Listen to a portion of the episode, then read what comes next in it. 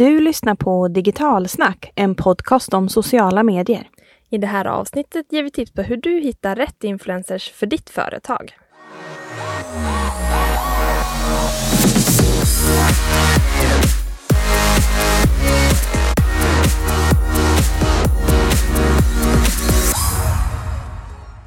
Hej och välkomna till ännu ett avsnitt av Digitalsnackpodden. Det här är ju podden som ger er verktygen för att göra det effektivare att jobba med sociala medier. Mm.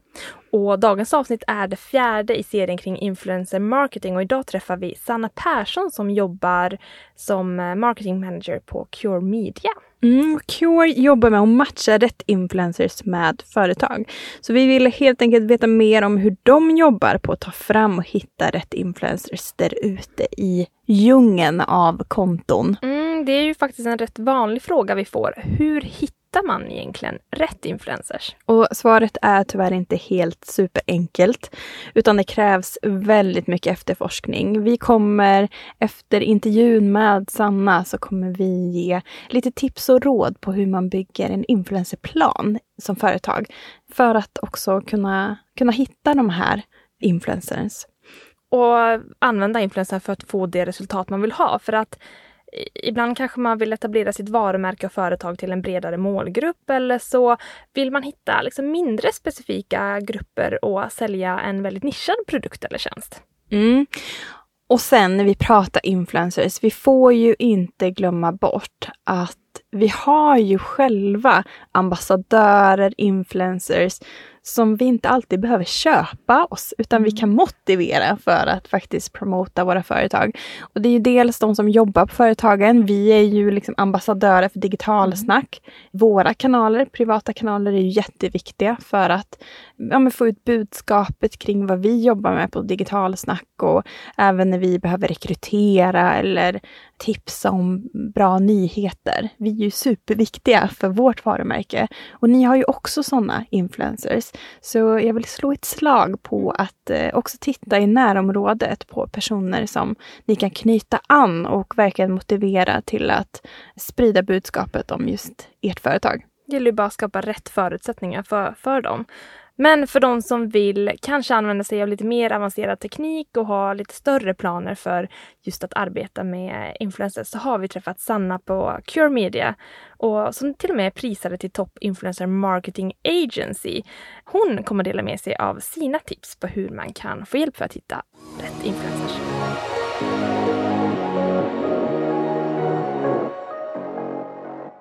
Idag är vi på Cure Media som är experter på att hitta, ja, man kan säga rätt influencers till olika samarbeten för företag.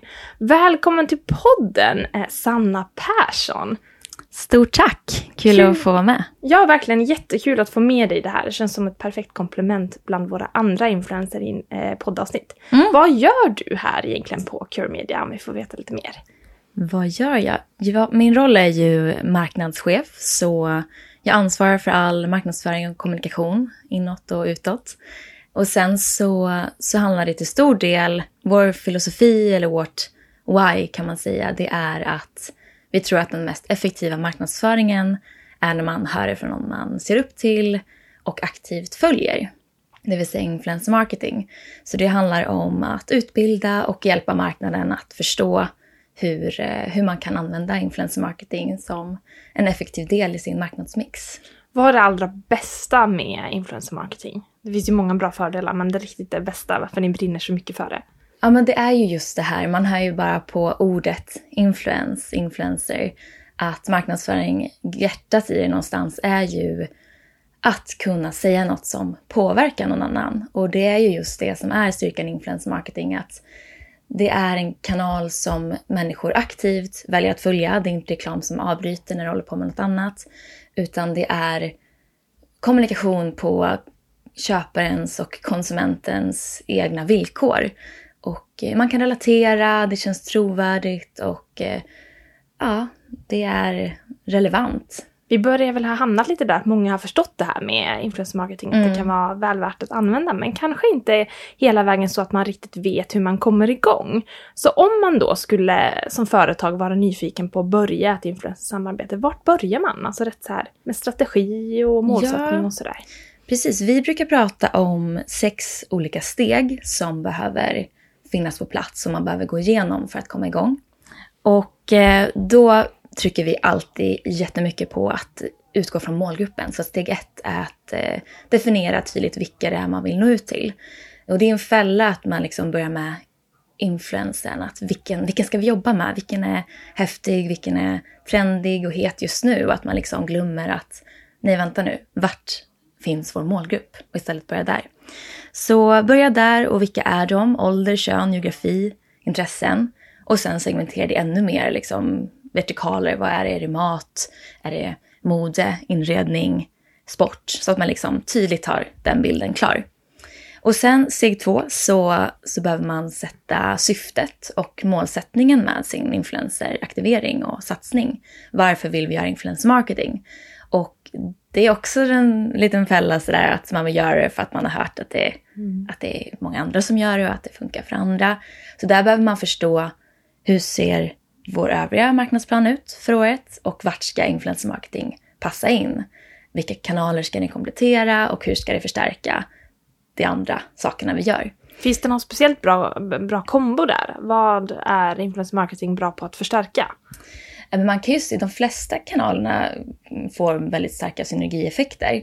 Men en tydlig sak är ju social som ofta går upp. Man ser hos en influencer, sen ser man det till exempel på Facebook. Och att det blir liksom en styrka att det kommer från flera olika håll. SEO, alltså det organiska, ser vi ofta går upp för att man ser det någonstans och sen går man hem och så kanske man söker på det. Så att man ser att det liksom kommer in den typen av trafik. Google Ads är en annan sak. Att det liksom, så de flesta skulle jag säga kan få en synergikick av influencer marketing. Eh, så det är steg två, syfte målsättning. Uh Steg nummer tre så, så det är det superviktigt att få kopior på plats. Det är en självklarhet kanske, men det är lätt att missa det. Man kör igång utan att liksom ha en klar bild av hur man ska mäta. Och då står man där efteråt och kan inte riktigt utvärdera och förstå effekten av vad man har investerat i. Det är ju trist om man gjort en satsning och, och sen inte ens kan bedöma om den var bra eller dålig. Precis. Ja. Och, och där är det ju beroende också på vad man har för mål med sin satsning. Är det varumärkeskännedom eller är det driva försäljning? Så att man liksom hittar rätt kopior också som mäter rätt saker. Mm. Så det är steg tre. Och sen steg fyra så, så bör man också ha en tydlig plan när det gäller aktiveringar. Och det är ju själva... Och vad är en aktivering? Ja. Precis, vad är en aktivering? Det är själva posten som influensen gör. Hur många inlägg ska det vara? När ska de vara? I vilka kanaler? På vilken tid på dygnet? Det är väldigt exakt. Så specifikt som möjligt egentligen. Och Eh, Sätter man den planen innan man har hittat en influencer eller kan man sätta den tillsammans med en influencer? Ja, man kan ju... Det är ju lite olika hur man gör, men självklart kan det ju vara så att influencern själv har väldigt bra koll på jag vet att söndag morgon, då, då funkar det väldigt bra att lägga ut. Så då är det bra att ha en dialog och, och lyssna in så att man liksom inte tror att man vet innan man har hört sig för. Men det är bra om man har en idé om ungefär mm. hur många inlägg vill man få ut. Och då beror det också på vad man har för mål mm. och mhm. vilken räckvidd man vill nå. Och här, samma sak, vi brukar nämna exempel som typ Daniel Wellington, Decennio, Naked, Ellos, vad de har gemensamt, varför det funkar så bra, för de är verkligen sådana här eh, skolexempel på lyckad influencermarketing. Det är att de har kontinuitet. Så att man liksom inte gör en ett stort nedslag och sen blir tyst. Mm. Och sen kommer ett nedslag. För då, då blir det inte den här effekten som kan bli när man liksom är always on och finns där hela mm. tiden. Och sen handlar det såklart om att sätta budgeten. Och eh, där, samma som med planen, att man liksom ser till stor, eller den hel, hela budgeten för marknad. Och eh, än så länge så är ju influencer marketing en ganska liten del av mångas totala budget. Så där gäller det att våga testa nytt också. Att våga kanske slopa tv-reklam för ett tag och se om det här funkar bättre och inte liksom fastna i så här har vi alltid gjort. Och slutligen så, så behöver man också estimera förväntat resultat. Vad, vad vill vi få ut av det här och vad är liksom en nivå att räkna på? Och det kan också vara bra för att för att skapa trygghet internt. Att kunna visa på det här är vad vi förväntar oss att få ut av den här satsningen. Just för, ja, som, en, som ett verktyg eh, även inom företagets dörrar i styrelserum. Och, enklare att ha is i magen under tiden som satsningen pågår om man eh, vet ungefär vad det kommer förhoppningsvis att leda till. precis. Men dra, om vi drar dem igen lite snabbt alla stegen, vilka Mm. var det nu? Då är det målgrupp och syfte och mål. Mm. Sen blir det kopior, tydlig plan för aktiveringar, budget och sen förväntat resultat. Ja men perfekt. Men då har vi satt den här planen och då blir det dags att börja leta upp rätt influencers. Och Ja. det här tror jag många har ingen aning om vart de börjar. Hur gör Mm. man? Vilka metoder finns det att faktiskt eh, leta upp passande influencers? Ja, alltså man kan ju börja, om man ska börja på liten skala och bara testa, så, så är ju Instagram ett sökverktyg i sig. Att man liksom söker sig via konton, använder den här explore-funktionen som finns. Och eh, ser där helt enkelt vilka profiler man kan hitta. Och det tar ju tid och det är inte helt enkelt att förstå. Till exempel om man vill nå ut till kvinnor 25-30 som bor i Stockholm så tror man ju att den här influensen, hon är själv 27, hon bor i Stockholm, det är nog relevant. Men sen kanske det visar sig att alla hennes följare, eller majoriteten, är under 16 år. Man vet inte. Sen finns det också en hel del eh, verktyg som man kan använda sig av för att söka, eh, slippa Instagram, för där finns ju alla. Och då får man lite hjälp på vägen. Och sen så finns det lite smartare verktyg som vårt, till exempel vårt egna. Så är det, istället för att manuellt söka bland profiler så föreslår systemet själv profiler baserat på vilken målgrupp du har, vilka mål du har satt upp för kampanjen. Så är det liksom data och AI som hjälper till. Då blir det liksom en filtrerad sökning. Kan man säga. Ja, Man den sätter in sina... precis, den, precis, och så tar den fram så här, baserat på vad du har fyllt i så är de här tio profilerna baserat på data och, och tidigare kampanjer mest lämpade helt enkelt. Om man då som företag eh, vill eh, göra den här manuella söket för influencers, har du några konkreta tips på vad exakt det är man ska kolla på i eh, Instagram-appen som du föreslår? Ja, det är ju väldigt mycket magkänsla när man ska använda sig av bara Instagram som verktyg. Man får ju först och främst se till deras flöden, passar det vårt varumärke, deras kommunikation, deras tone of voice, deras värden, vad står de för, vad står vi för, är det en bra match? Sen så om man hittar rätt, eh, och magkänslan säger det, utan då siffrorna att gå på, så kan man också få förslag från Instagram på relaterade konton. Och ofta är det då konton med liknande följarbas, liknande typ av konto.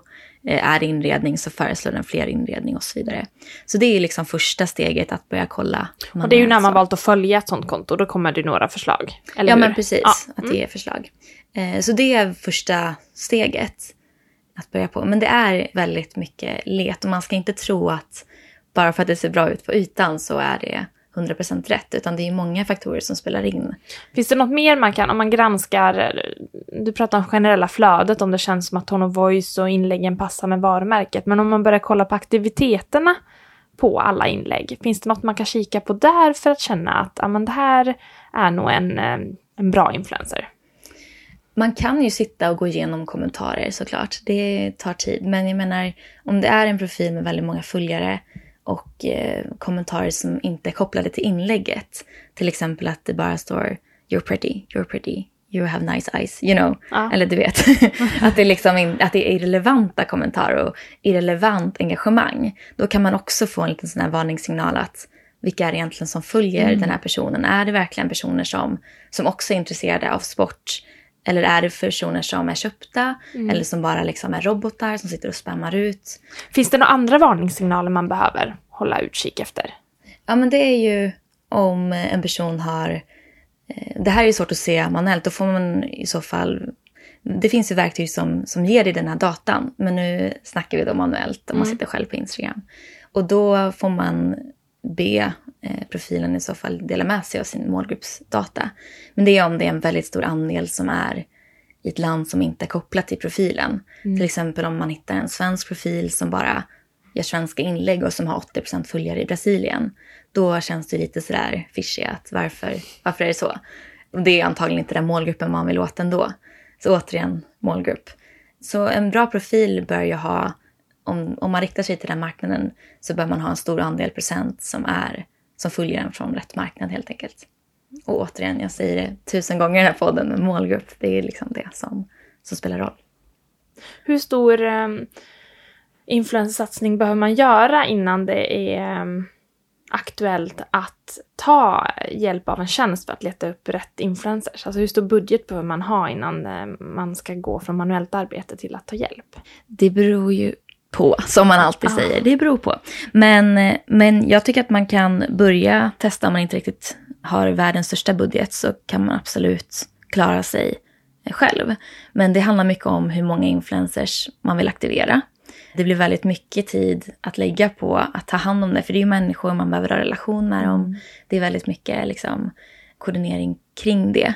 Så mycket mer kring, istället för att man tänker budget, så tänk mer hur mycket vill vi kunna skala upp? Hur många marknader vill vi mm. vara på? Hur många profiler vill vi ha med? Men de som jobbar med kanske en eller två lite större profiler, då är det ju ganska enkelt att rodda på egen hand. Det tar ju ganska lång tid om man ska leta upp 50 stycken profiler till ja, exempel. Ja, det säger ju sig själv ja. att det är, det är en hel del tid. Hur vet man sen då? Nu, algoritmen om man har en tjänst tar ju reda på ungefär vilka som passar. Men om man gör ett manuellt arbete, hur kan man bedöma om en influencer faktiskt passar den? Eh, för mm. det mål man har. Jag skulle säga att man går tillbaka till de här sex stegen man har gått igenom och ser till vad planen är, vad syftet är och sen vad man har för förväntat resultat. För då får man kika på räckvidd och sen också varför följer människor den här profilen? Är det för att hen är väldigt påläst inom ett visst ämne? Är för att den inspirerar till träning? Vilken typ av konto är det?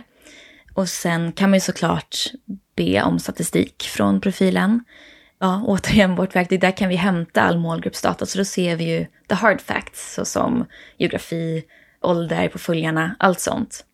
Men sen brukar vi också prata väldigt mycket om att försöka att inte vara för profilinriktad. Influencer mm. marketing idag, i stort sett i hela världen, är väldigt fokuserad på profilen och på influencers. Så vi försöker hjälpa företag att tänka ett steg längre och istället se det som en helhet vi brukar jämföra med Google Ads. Att om du ska sätta upp en Google Ads-kampanj, det första man gör är ju inte att säga de här sökorden vill vi ha. Utan man börjar ju så här, vilka sökord googlar eller söker vår målgrupp på? Och det är samma sak, sökorden kan ju förändras med åren. Så att på samma sätt kan influencers, vilka som är heta eller vart vår målgrupp finns, förändras. Så istället ta ett helhetsgrepp om målgruppen och följa med dem och inte vara så inriktad på att vi vill jobba med en viss profil. Så små justeringar, så. testa brett i början och justera längs vägen. Mm, och hela tiden optimera. Vad är det som funkar, vad är det som inte funkar? Och eh, ta ett steg bort från att stirra sig blind på profilen. Mm. När man har hittat de här, ett gäng med influencers man eh, då vill börja samarbeta med, vad händer sen? Jag antar att man behöver skriva någon typ av avtal och hur, hur gör man det mm. enklast med en influencer?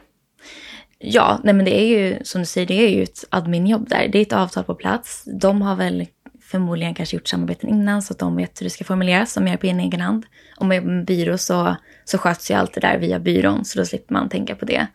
Men det är kontakt, det är brief som sammanfattar uppdraget, vad man eh, vill få ut av uppdraget så syfte är tydligt. Och gärna så kort och koncis som möjligt.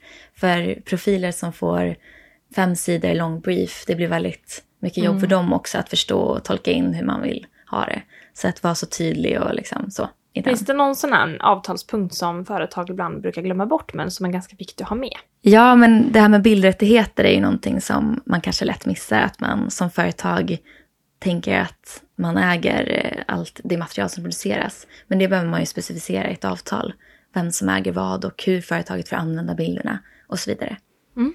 Okej, okay, då har vi ju kommit igång bra långt här och så kommer vi till mm. min favoritpunkt. Jag gillar det här med att mäta statistik och mäta resultatet. Härligt. Hur gör man det när det kommer till influencersamarbete när man kanske inte alltid äger all data själv? Ja, men det är ju, beror lite på där också, men det finns kan man säga tre huvudsakliga sätt som vi brukar prata om. Och det enklaste sättet och det som, som är det liksom mest tydliga och det som man tänker på främst, det är ju direkta konverteringar. Så beroende på vilka kopior man har satt upp så är det enkelt att mäta till exempel trafik till sajten eller till en viss landningssida, direktförsäljning eller till exempel anmälningar till, till ett visst event eller vad det nu är som har varit syftet med kampanjen. Så där har man ju sin Google Analytics precis som all annan mätning och kan sätta upp kampanjer där i som då kan härledas till influencersatsningen. Sen finns det ju ja, andra sätt att mäta beroende på vad man har velat få ut av kampanjen. Det kan ju också vara varumärkeskännedom. Mm. Det är ju alltid lite svårare för det är inga hard facts utan där får man ju jobba mer. Undersökningar är ett verktyg som man kan använda sig av. Mäta till exempel varumärkeskännedomen innan kampanjen drog igång, under kampanjen och sen efter. Så det finns lite olika sätt. Finns det någon typ av statistik influensen kan bidra med som företaget själva kanske inte har tillgång till? Som kan vara bra att veta till nästa gång man gör en kampanj? Ja, men vissa saker kan ju vara sånt som inte företaget ser och det är till exempel sånt som folk har skrivit direkt till influensen, kanske DMs eller respons som inte syns liksom i kommentarsfältet och så vidare. Så att det kan ju vara intressant att höra responsen eh, mer kvalitativt och lite mer subjektivt om man då bortser från Då har man både hård fakta och, och lita sig på, förlita sig på och så här mm. lite djupare. Precis. Du har gett en fantastisk steg för steg-guide här känner jag för att komma igång med influencersamarbeten. Men om du nu får ge tre stycken bonustips för att få till eh, ja, men det absolut bästa samarbetet, vilka skulle de vara då? Återigen, jag har redan sagt det, men målgruppen först. Och det säger jag för att även om det känns som en självklarhet så är det många som missar det ändå. Mm. Det blir det här, ja men just det, henne följer min dotter, hon är nog populär i målgruppen. Och så vidare, man liksom går på magkänsla och det är livsfarligt. Så utgå från målgruppen, kolla bara på siffrorna, vad, vad är det som, vart finns vår målgrupp helt enkelt. Och sen för att få till ett bra samarbete så, så handlar det jättemycket om att se influencers som kreatörer och eh, de känner sin målgrupp bäst. De vet vad som funkar, vilken kommunikation som når fram, vad som blir trovärdigt. Så det är livsfarligt också att, att ge liksom stränga order om säg det här och det här och det här. För det kommer målgruppen se igenom och följarna och känna att det här var inte äkta. Så ge dem frihet att vara kreativa. Och sen slutligen ha tålamod. Och så är det med all typ av marknadsföring att, att det tar tid innan det ger effekt. Och det är inte så att du kan köra en kampanj och sen ser du, oftast inte i alla fall, brutalt resultat. Utan du måste vara kontinuerlig och ligga på. Och det tar normalt upp till sex månader innan man kan se den här effekten som kan komma. Så det kan vara skönt också att ha det i sin plan i de här stegen att det är först förrän efter x antal månader som vi kommer se den här effekten. För då kan man, som du säger, ha is i magen och och luta sig tillbaka och även internt liksom veta att det är lugnt, det är lugnt. Sitt ner i båten, det kommer. Fantastiskt. Så eh, målgrupp, mät äh, rätt fakta och ha is i magen. Mm, och ge influensen ja, frihet. frihet exakt. ja. Tusen tack Sanna för att du deltog i våran podd och gav våra lyssnare fantastiska tips om influencer marketing. Tack för att jag fick vara med.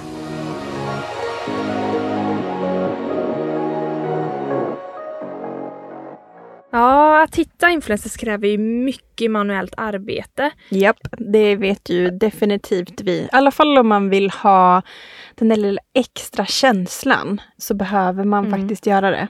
Och alla har ju inte tillgång till den här typen av avancerad teknologi eller plattform för att ta hjälp av. Så vi tänkte också dela med oss av lite tips hur man gör om man inte har den möjligheten. Mm. Först man kan säga att, att jobba med influencers eller ambassadörer har ganska mycket sunt förnuft. Man ska inte titta sig blind på profiler eller på prislapp eller vad det nu kan vara, utan ganska mycket sunt förnuft. Och det första som man ska göra som företag, det tycker vi i alla fall, är att sätta sig ner och göra en influencerplan. Lite som en så marknadsplan. Jag vet inte hur många planer man kan göra, men det här är ännu en plan som man behöver verkligen göra.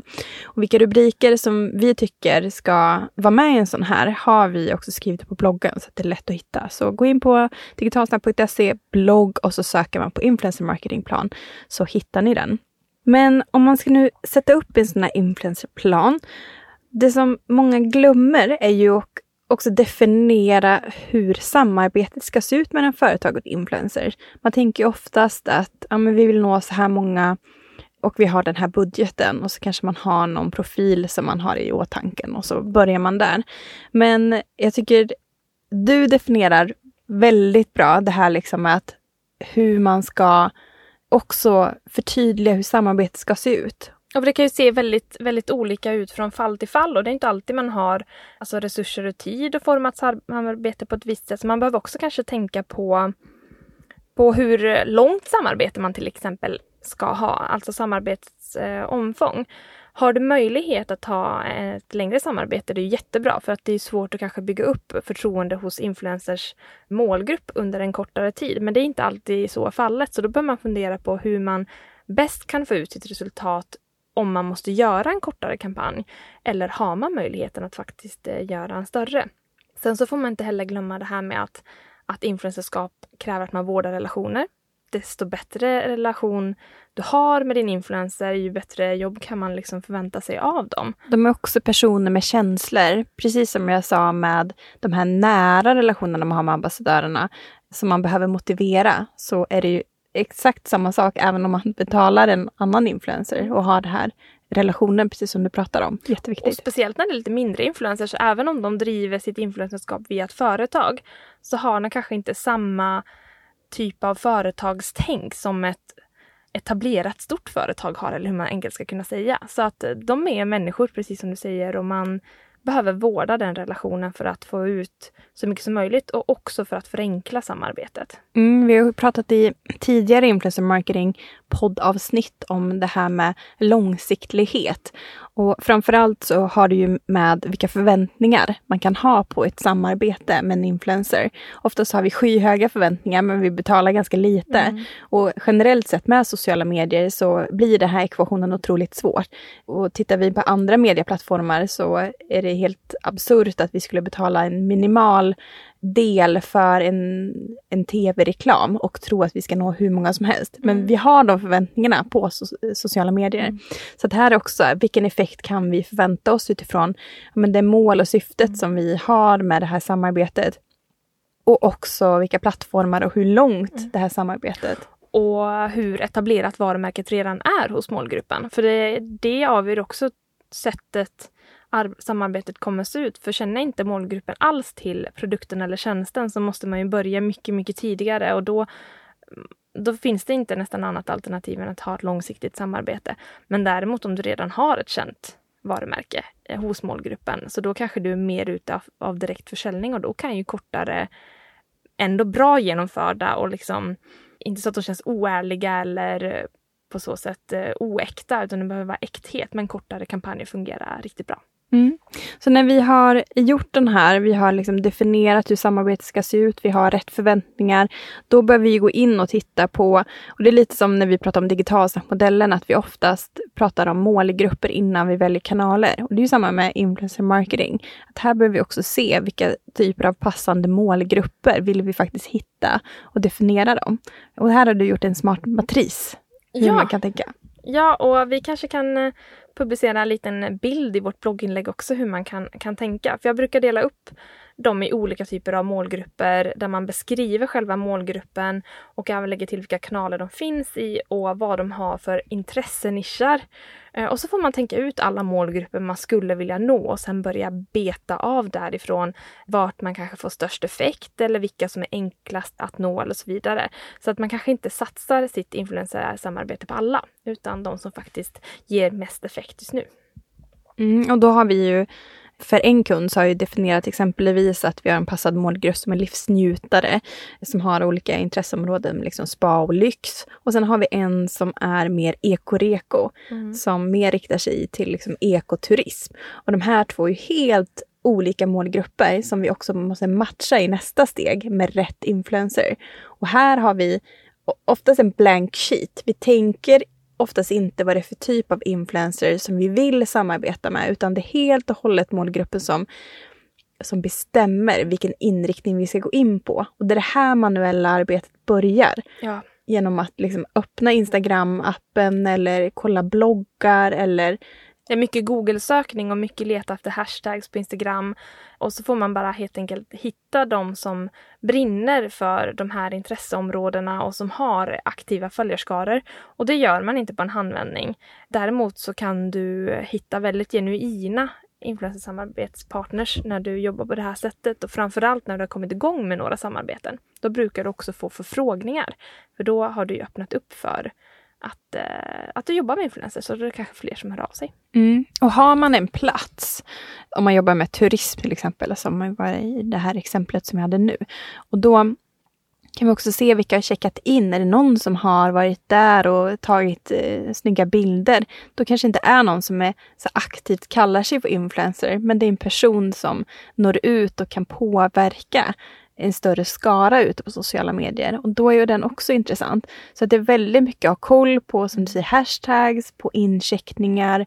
Också kolla, eh, har man kommit in på en bra profil, vilka följer den mm. i sin tur? Så att det blir lite som en snöbollseffekt för att hitta fler.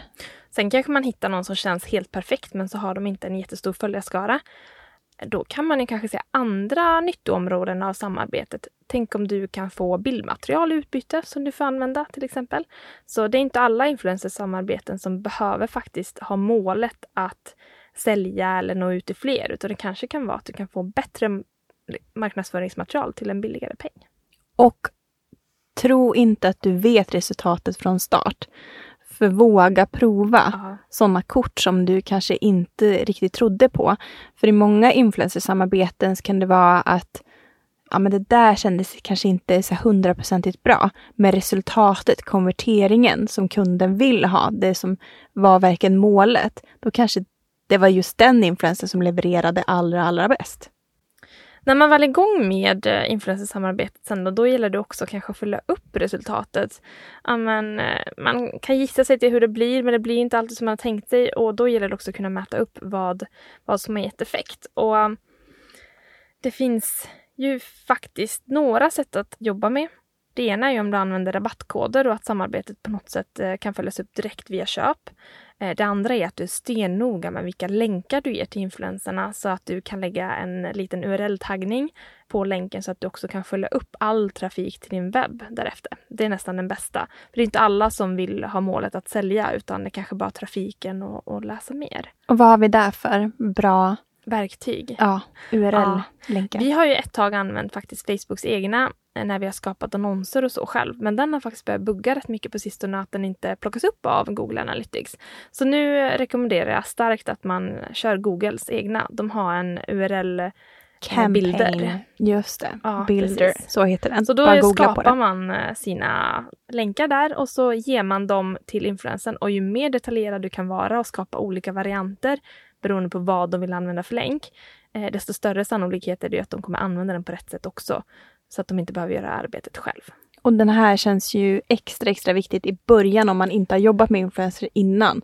För annars har man ju absolut ingen koll på det är svårt att sätta fingret i luften och, och liksom känna sig till om det här var bra eller inte. Då kanske man hamnar i den där som jag pratade om innan, att man tror att det här samarbetet kommer vara klockrent och mm. det här tror vi kanske inte lika mycket på. Och så kanske resultatet blir Verkligen. precis tvärtom.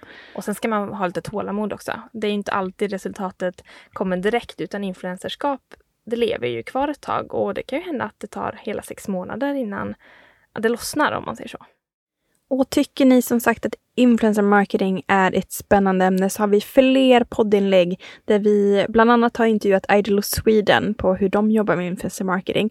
Och sen har vi ju även Sveriges influencer-guru Linda Hörnfeldt som mm. delar med sig av lite tips och råd kring liksom lagar och regler man behöver ha lite koll på. Och gillar du vår podd så ratea den gärna på iTunes och sen älskar vi när ni taggar oss i olika inlägg eller om ni har frågor eller liknande eller tips på framtida ämnen vi kan prata om. Så gör det om du har något att berätta för oss. Tack och hej!